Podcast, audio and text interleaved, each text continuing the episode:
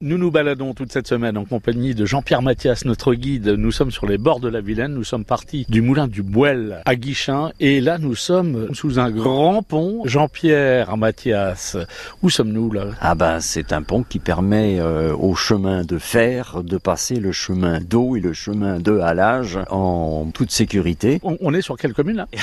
Ah, sur Guichin, on est sur Guichin. Maintenant, moi, je vous ai proposé hier de rester sur Guichin en remontant sur les hauteurs en faisant une petite boucle.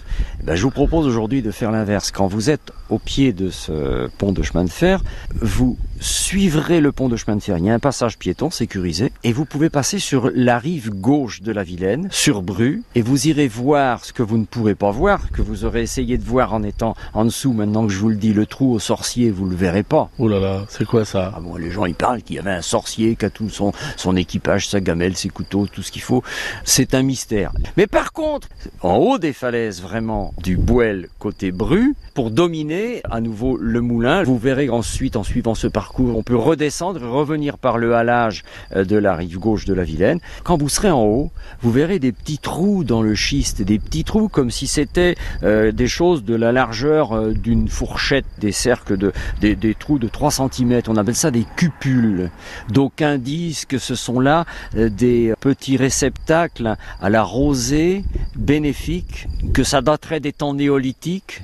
D'aucuns prétendent que ce sont les fondations restantes d'une statue à la déesse de la Vilaine. Parce que Vilaine, c'est pas une vilaine. La plus ancienne attestation écrite qu'on ait du mot Vilaine, c'était Visc Nonia, la victorieuse souveraine, la victorieuse déesse des eaux. Et on dit qu'il y avait là une statue qui regardait légèrement au nord-ouest le menhir dit gravier de Gargantua au confluent de la Sèche et de la Vilaine. La, la Sèche est un, une petite une rivière qui vient euh, enrichir la Vilaine.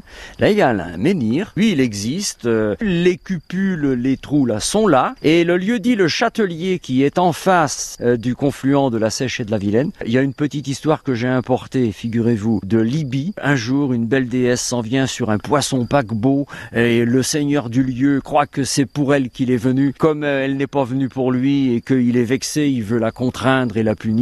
Il aura la trouille de sa vie. On s'en sou- on est souvenu longtemps après. On s'est dit que le matriarcat avait quelque chose de bon et que c'est pour ça que les lieux ont gardé le nom de Vilaine et c'est pour ça qu'il y eut une euh, statue en haut qu'il dominait le menhir du Gargantua qui est un, mouse mec euh, un 3 mètres là, le, gravier dans son hein, et que donc euh, il nous reste le châtelier le château le jardin souvenir de tout ça de temps euh, qui se sont régénérés on perd le sens des mots on ne sait plus qu'est-ce que c'est cette vilaine fleuve avec un nom comme ça qu'est-ce que c'est ce bouel là c'est quoi ce nom là il paraît même que dans le bourg de Pont-Réan il y a une rue Godland qu'est-ce que c'est que cette importation nordique? C'est Eh, à les vikings tout, tout se mélange C'est à découvrir.